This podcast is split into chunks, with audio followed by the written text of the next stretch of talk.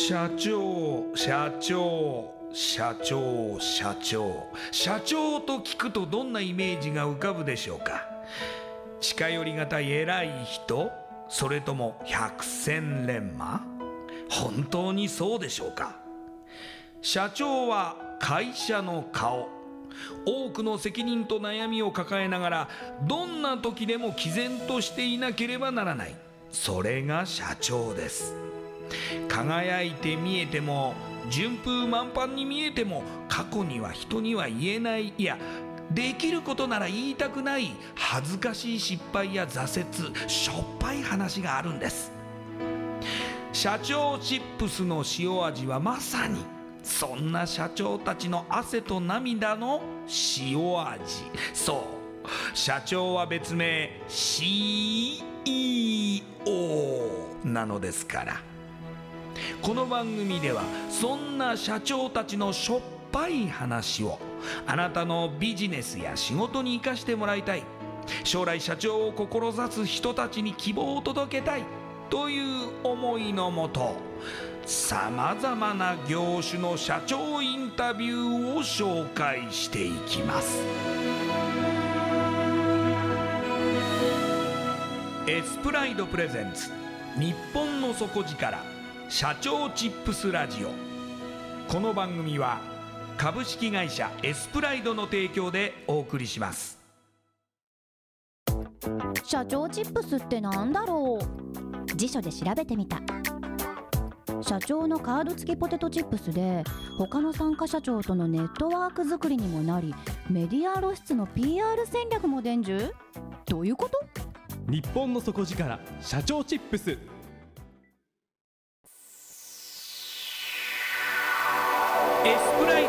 ツ日本の底力。社長チップスラジオ。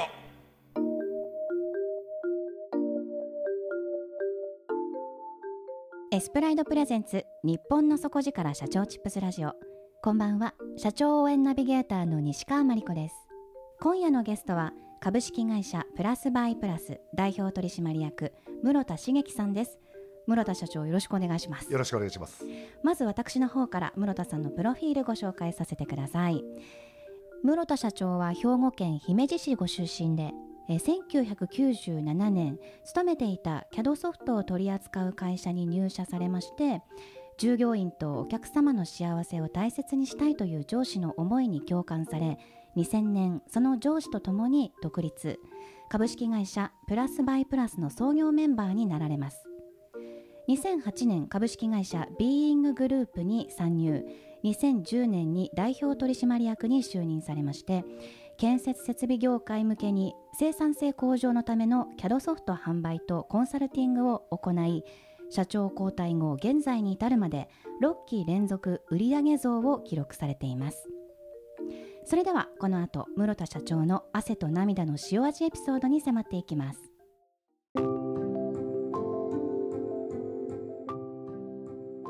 室田社長。はい。まず97年え CAD ソフトを扱う会社に入社されますけれども、はい。なぜこの会社に入られることになったんですか？いわゆるあの大学に勤め あの行ってまして、ええ。えーその時実は僕26なんですね。えええ2年間いわゆる浪人して二十歳で大学入り、いろいろありました。大学生活をすごく楽しみましたもんでですね。6年間行ったんですね、え えええ。6年間行きまして実はそれで中退することにしたんですけど 6年間も行って中退する初めて社会に出るのが26だったんですよ。うんうんうん。ではい。そろそろやっぱり社会に貢献して働かないといけないなっていうことになったんでいわゆる、えっと昔でいう職業安定所ハローワークに行きましてね。ええ。で仕事を探した時に君も IT 業界の営業マンにならないかっていうような募集があってその言葉に惹かれて飛び込んだのが前職なんですよ。なるほど、はい、ということはこの CAD ソフトはい。を営業はい、で売っていたとそうです。いうことなんですね。そうです。でこの CAD ソフトって、はい。一体どのようなものなのかなっていうところなんですけども。簡単に申し上げると、はい。い、わゆる図面製図ですね。大きく言うと一番わかりやすいのは、えー建築関係の図面お家の図面なんか見たことある。間取りあはい。うち借りる時に書くじゃないですか、はいああいう間取りだとかは,、はまあ、昔は手で書いてたんですね。はい。いわゆるドラフターっていう職人さんたち設計士さんたちがドラフターっていうので手で書いてたんですけど、はい。それを、えー専門のソフトで書き上げるものを CAD ソフトっていうんですよ。製図するソフトのことですね。なるほど、はいそのソフトを使うのは、い。ということは建設会社さんとか？そうですね。あの我々はその建築建設の中でもいわゆる設備屋さんっておっしゃいまして、えー水道工事だとか水道設備電気設備空調設備ガス設備って言われる設備工事に特化した専門の CAD ソフトの会社に勤め現在も同じようなソフトを販売しているということですねなるほど、はい。えっと、その会社さんっていうのは、はい。その設備工事のためのはい。CAD ソフトに関しては、はい。先駆者的な存在だったってことそうですすね。結構あの当時は、えー先駆者のような会社でしたね。うんはい。営業マンとして、えまあ、新しく社会人としてはい。入るわけじゃないえですか、26歳の時ですね、ええ。はい。はい、うまくいきました？えっとですね。何えっとですね。うまくいったかいかなかった。うまくいきましたよ。ってことは敏腕営業マンになったってことですか？あのねそう言われるまでにはね1年かかりましたね。あー。はい一年かかりましたね。えでも1年で。1年かかりましたね。うーん、そして成績もどんどんどんどん上がっていく中で、はい。上司とはい。まともに独立。そうですね。っていうことになるわけですが、はい。ここ3年ぐらいしかないですよね、そうですね。何かその上司から、はい。まあ声がかかったってことですね。そうですね。あのありがたく声をかけていただいた、えーこの業界にいいソフトがあれば貢献はできるんだけどもこの会社では難しいなということが分かったようだったんで上司が。それでその中から数名その思いに共感できそうなメンバー僕以外にあと2人いたんですけどもに声をかけていただきまして、えー前職を先ほどおっしゃっていただいた前職の反面教師にして作ったのがプラスバイプラスっていう感じですね。なるほど、はい。でこちらが創業メンバーになられるのが2000年なんですけれども、はい。まあ、でも正直、はい、不安ってありませんでした？全くないですね。えでもいきなりっていやいや面白そう面白そうじゃないですか。面白そう。面白そうじゃないですか。いやあの大尊敬する上司が、はいはい。あのどうなるか分からへんけど、はい。会社作るからついてきてくれって言われるんですよ。はい。あなんか俺見込まれたのかなと思うし、はい。あなんか俺がいたらなんか貢献できる助けになるんかなと思うと嬉しい楽しいしかなかったですね。あー、もうそこに起業家精神が見えるような気がしますけどうなんですかね、まあ、チャレンジじゃないですか。変化は好きですしチャレンジしていくことの方が面白いんで、はい。まあ、先どうなるかは別にしてはい。あの楽しさ嬉しさしかなかったですね。そこで独立されました、はい。い、かがでしたか？まあうまいこといかないですよねよね。そうですよね、えー非常に苦労しました。一番の私が覚えてるのが2000年7月に立ち上げて34か月後に独立し一緒に誘ってくれた社長が、えー今月から3か月間俺給料ゼロでやるから頑張るなっていいきなり言い出してあやばいんや赤字日の車なんやっていうことはすぐ分かりましたね。そうですね。はい。はい。ああそういうことかっていうのはすごいありましたね。ねまあ、そこからまあもうじゃあ俺たちは何をしないといけないのかっていうことを考え直して行動を変えて、まあ、数ヶ月後にすぐまた軌道に乗るような経営状態にはなりましたが。ああじゃあまあそこでスイッチ変わってそうですね。結構軌道に乗ってきた。乗ってきましたね。うーんはい。まあ、2008年にそはい。のビーインググループに参入されるわけですけれども、そこの流れってはい。何かそのあったんですかね、あのですねおかげさまで皆様地域の販売店さんだとかにご協力いただいて我々のそのプラス CAD というのが業界では、えー必要にされるようになってきて順調に2002年2003年ずっと来てたんですがということは従業員も増えていくわけですよね。ええでその中である時から私の、まあ、当時の社長ですね創業者の方がおそらくいろんな、えービジョンを描いてたと思うんですがそれとのいろんな乖離が出てこられたようなんですね。これ以上会社を大きくすることにどんな意味があるんだろうとか、えーこれだけの人数を抱えて、えーどんな会社を作っていけばいいんだろうとか何かいろんな思いがあったんですよね。ええでそれでその頃気づきながら創業社長は自分ではなくて、えー上場している会社の一員となった方がプラスバイプラスは社会に貢献できるんじゃないかということで、えー創業者の一存で、えープラスバイプラスを M&A で売却したっていうのが2008年ですね。その中でその会社の業績って、はい順調にいおかげさまで。のであのここには大きく2つの要素があったと思うんですね。一つは M&A で我々の会社を、えーグループにした今いわゆる親会社の方の会社の、ええ。えー社長がええ。すごく寛大だった。何かというとプラスバイプラスの文化を大切にしていいよそのままでいいよっておっしゃっていただいたんですね。はい。あなたたちはあなたたちで今のままやってくれていいんだからっていうことを親会社の社長かあの現在は会長になられてますが会長が最初に、えー私はじめみんなの前でおっしゃっていただいたっていうのが一つはいあります。それともう一つは、えっと私自身が当時のそのプラスバイプラスの創業者と固めてきた思いを私自身が強く引き継いでそのままやるという意思と行動を示したっていうこと会長が許してくれたのと僕がそれを守ってきたものをそのまま続けたっていうこの2つが同時にできたかなと思ってますね。じゃあもうその傘下に入るっていう時には、室田社長が代表になるっていうことが決当時は決まってませんでした。ま決まってなかった。決まってないです。けれども。傘下に入った時に、えー親会社からお一人プラスバイプラスの社長として一人だけプラスバイプラスの社長になるために来られました。はい。現在のビングの社長なんですが。ええその方が来られてまた僕はその方の右腕として働くことになりました。うん僕が決めたのは1個だけですその時に。この社長のために何でもしようと思ったんですよ。ひお一人でうん。知らない会社に子会社とはいえ知らない会社に来られるわけですから。はい。僕はその方プラスバイプラスの、えー理念を守りながらその方を支えるって決めてついていくことを決めただけです、んそうすると1年半後に次室田やれって言われたっていうような感じですね。うーんはいまあ、健全な経営とか、はい。その毎年毎年売り上げを伸ばすっていうところの、はい。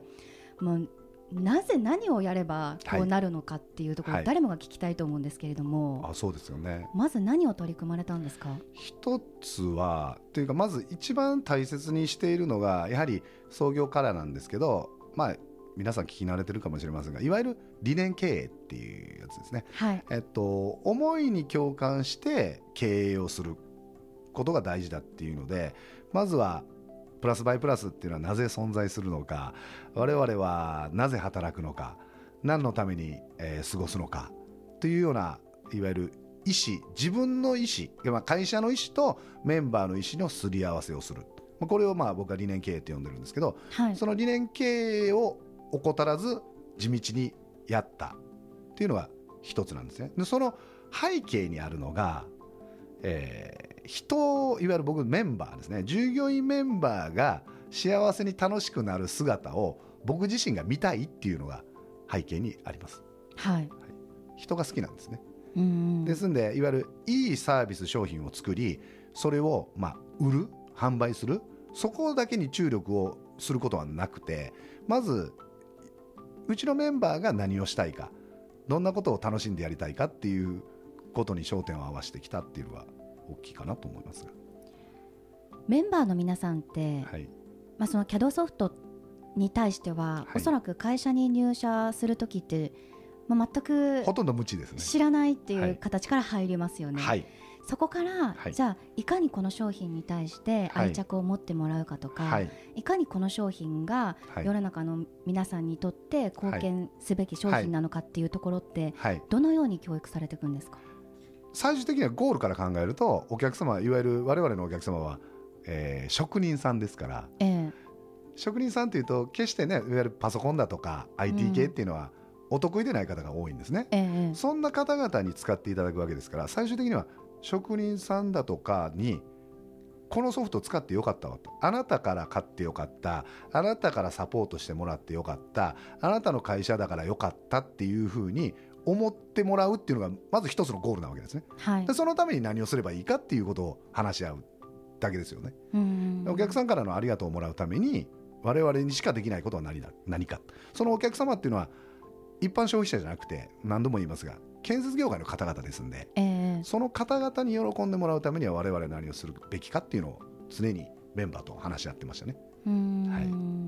またその室田社長のおっしゃっているその人を大切にするはいっていうところに共は感い。していなかったとしたら、はい。やはりそのプラスバイプラスさんで働くのって難しくなってくるわけですか？非常に難しいと思います。はい。非常に難しいとそう思います。CAD ソフトに対してすごく知識があって、はい。まああの理解もはい。早いっはい。ていう人材が入ったとしてもですか、はい、あのそうです。そもそもあのいわゆる採用段階において例えばいわゆる IT リテラシーが高いだとか、うんうん。技術力があるっていうことは全く問いませんし逆にそういう方は求めてないですね。一つはやっぱり心で共感してくれる方がまず第一条件ですね。そこで、まあ、6期連続売り上げを上げているとはいえ、はいやはりその新しい変化とか、はい、社長がおっしゃってる新しいことについていけないっていう方も少しはやはり出てしまいますよね。あのたくさんいらっしゃいました。うんあの出てきます。もちろんあの確実に出てきます。あの何かっていうと一つは大切な、えー土台である理念だとか、ええ。まあ、我々で行動指針っていうのがあるんですがそれを守りながら経営するんですがもちろん、えー変化しなければ会社は生き残れない勝ち残れないと思ってるんでいろんな意味で変化していかないといけない。順応するんではなくて変化です。自ら変化ですね。ですんで例えば商品サービスを新しく良くするっていうのは当たり前のことでそのサービスの内容を良くするだとか、えー人の教育制度を変えていくだとかマネジメント方法を変えていくだとか、うん。えー仕組みを変化させるだとかいろんな変化をしていくわけですね。ですんですんで私も例えば、えー一つ思いに共感する人を採用し思いを中心にメンバーとずっと話してたんですがある時に、まあ、思いを置いといてちょっと違う例えばですけどロジカル思考に持っていくだとかもっとえー最短でゴールを見つける考え方を身につけるだとか、えー効率のいい仕組み化をするだとか、えー白黒がはっきりするような評価制度を導入するとかうんいうような変化を投入し始めたんですね。はいそうするとなんていうんですかねいろんな言葉が出てきましたね。変化のスピードが速くてついていけないとかはい。新しいものをすぐ導入する。うん。それも、えー知らん間に社長と上層部が勝手に決めて はあ。私らはそれをやれと言わされる、ええ。ー、挙句の果てには社長は何考えてるかわからない。えはい。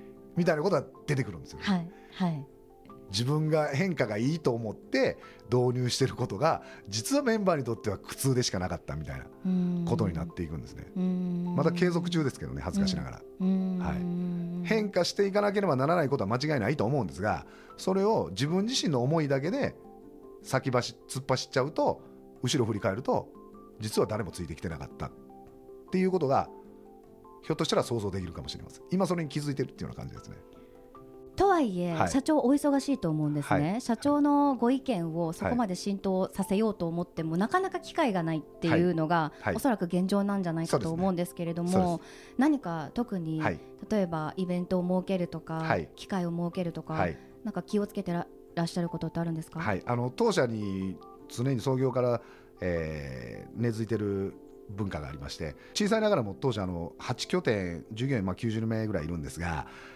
3ヶ月に1回は必ず全国から、えー北は北海道から南は九州支店福岡全社員を大阪本社に集めて3ヶ月に1回理念共有会議っていうのを必ずします。すごいですね、はい。3ヶ月に1回。3ヶ月に1回必ず全社員集まるんであのみんな顔見知りだとか知り合いだとか仲がいいっていう風土は損なってないと思います。うん。はい。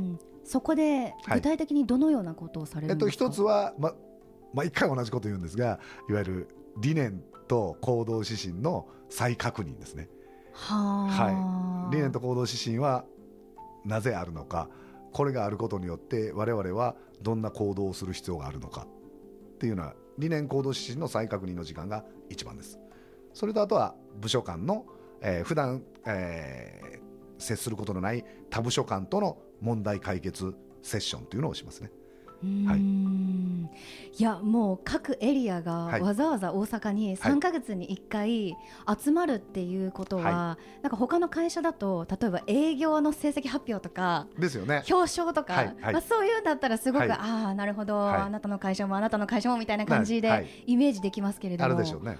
理念共有のためにそうです。っていうのはやはり珍しいですね。あの思いを一つにするために三月に1回は全員集まる結構これあのいろんな経営者仲間にはびっくりされますね。そうですね、はやりたいと思っていてもなかなかできないと思うんですけども。あの3か月に1回年4回必ずやってます。うん。でもそれはやはりその今現在までの、はい。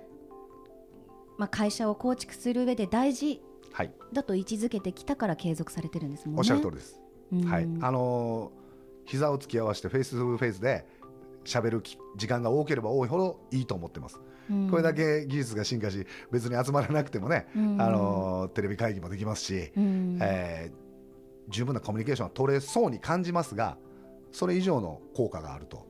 全員が集まることにそれ以上の効果があると私は思ってます。うん。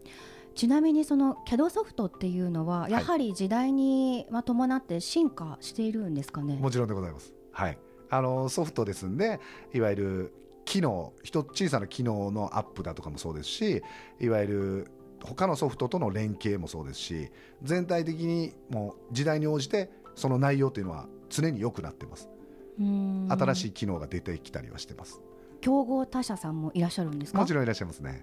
はういん。あのおかげさまで業界の中では、えーいわゆるユーザー様数としては当社がナンバーワンでやらせていただいてます。うん。はいその他社との差別化って、はい。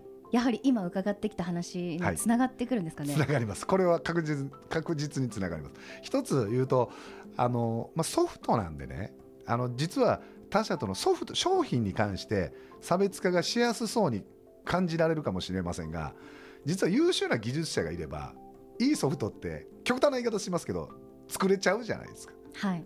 ですんでソフトの中身の機能としての大きな差異っていうのは実はそんなにないんですねうんうんで他社との差別化は何かっていうとそこからなんですそのソフトを買っていただいたお客様とどう付き合っていくかが当社のオリジナル強みになってきますですので我々の強みの一つはサポートといいましてうん。はい。ソフトを買っていただいた、えー建設業のお客様が満足して使っていただけるようなサポートフォロー体制というのがあの確実に他社様よりも充実している自負があります具体的にどのようなサポートになるんですか？あのですね、えー方法としては3つあります。1つは訪問サポートといいまして、導入していただいたお客様に必ずそちらの会社まで伺って、えー半日3回程度は横についてじっくりとその使われる方の真横についてその家庭教師みたいな感じですね。横について教えるっていう訪問サポートがいいと。はい。あとは、えーコールセンターっていう集中コールセンター。ええ。電話サポートですね。一般的に電話サポート他社さんでもやるんですけどこの設備業界 CAD のえーメーカーでコールセンターを抱えているのは当社だけです。集中コールセンターっていうのをはい。作っているのが2つ目です。はい。もう一つは遠隔サポートって言いましていわゆる訪問サポートには行かせていただくんですがとはいえ時間的なあのお互いのすり合わせも必要なんで簡単にサポートするとするといわゆるお客様のパソコンを当社のインストラクターが自分自社で見ることができてえお客様が何をしたいかをパソコン同士で分かり合う遠隔サポートっていうのがあるんですがはいそれが非常に好評ですね3つのサポートでやってそれに関していわゆるサポートに関して全て無料で行ってるっていうのが当社の強みですね。うん無料なんですか、はい、そうですね。そうですね。はい。アフターフォローは無料です。じゃあもうほぼほぼはい他社さんとはい。そこまで販売金額とかも、はい。まあ、そんなに差はないないないと判断してます。はい。ないのにサポート体制がついてるっていうところがやはりそうですね。その強みだし、はい。だからこそ人っていうところにこだわってらっしゃるってこおっとしゃる通りでですねす。。そうです。それそれだけサポートに熱く手厚くしてもらうにはやはりメンバー自身もなぜそんなそこまでする必要があるのかっていうのを理解してもらわないといけないんでええ理解してもらうためには私が彼ら彼女らを理解する必要があるしう、ん。人を大切にするっていうことでつながっていきますね。うん。またそのサポート体制を、はい。まあ、整備すればするほど、はい。現場の声もすごくたくさん上がってくることになりますよね。はい。そうすると、まあ、今現在じゃあ職人さんで使ってらっしゃる方が使ってみてどうなのかとか、はい。他のところはどうなのかとかもっとこういうのがあったらいいのにっていう意見もおのずと集まってきますよね。もう確実に集まります。うん。ですのであのお客様の声というのはもうしっかりともう定期的に月にもう何十社もあのお客様の実際の生の声をいただいていわゆるサポート部の方で管理し次のソフトの機能バージョンアップに当てているような状態ですね。うん。はいまたそのようなその現場のはい。ニーズっていうのが分かってくると、はい。やはりまあ、そこをなんとかしてあげたいっていええ。う思いもやはり生まれてきますよね。生まれます。その一つは現在のソフトのえっと中身バージョンアップですね。そのソフトの中身を良くするっていうのが一つと。もう一つはお客様の声を集めるとこういうものがあったらいいのになと。別のお困りごとが聞こえるんではい。あの新規事業の方のあの役立ちにもなってますね。ええ。はい、新規事業って言いますと、例えばいわゆる建設業のお客様で、えーお困りになられてるのがたくさんあるんですけど例えば一例で言うと、えー職人さんが集まらない。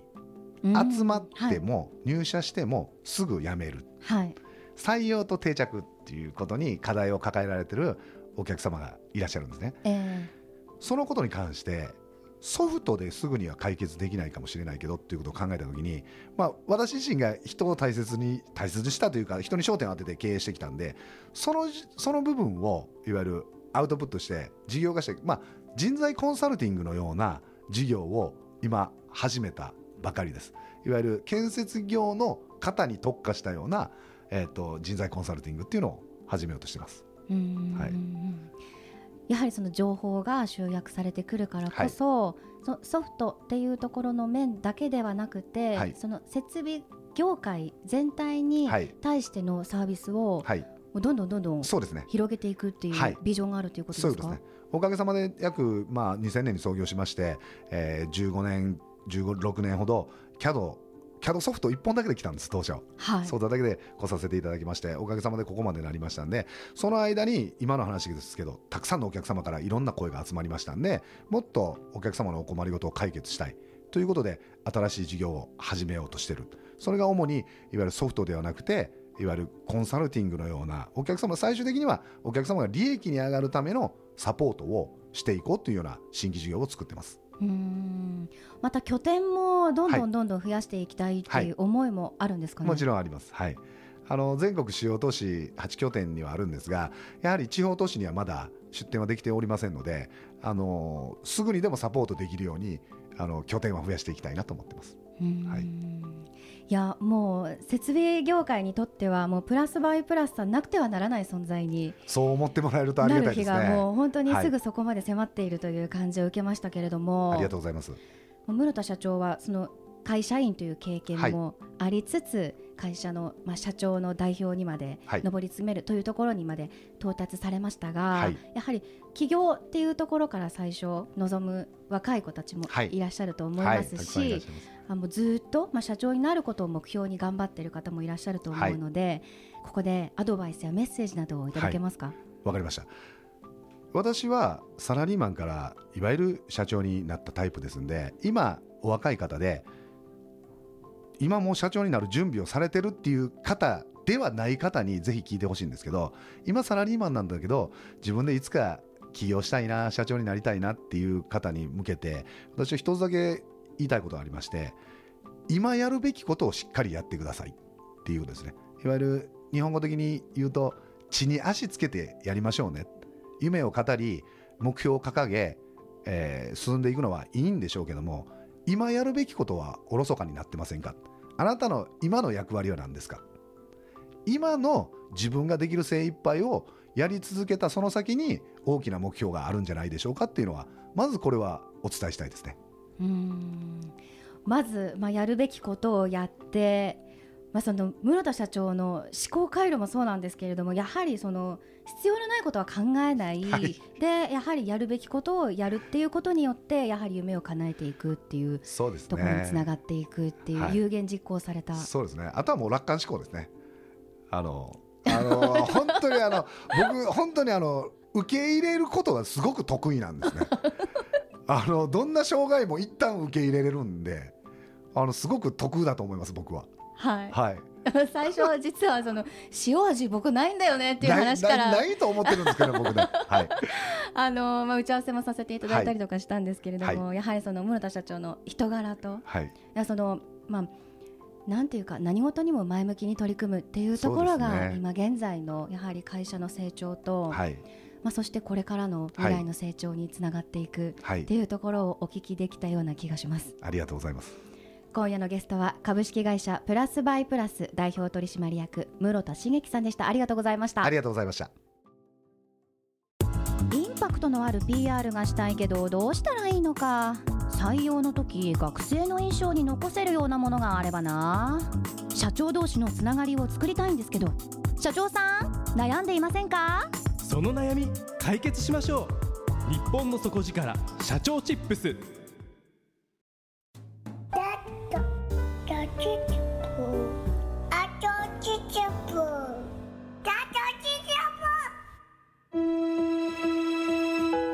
エスプライドプレゼンツ日本の底力社長チップスラジオこの番組は株式会社エスプライドの提供でお送りしました。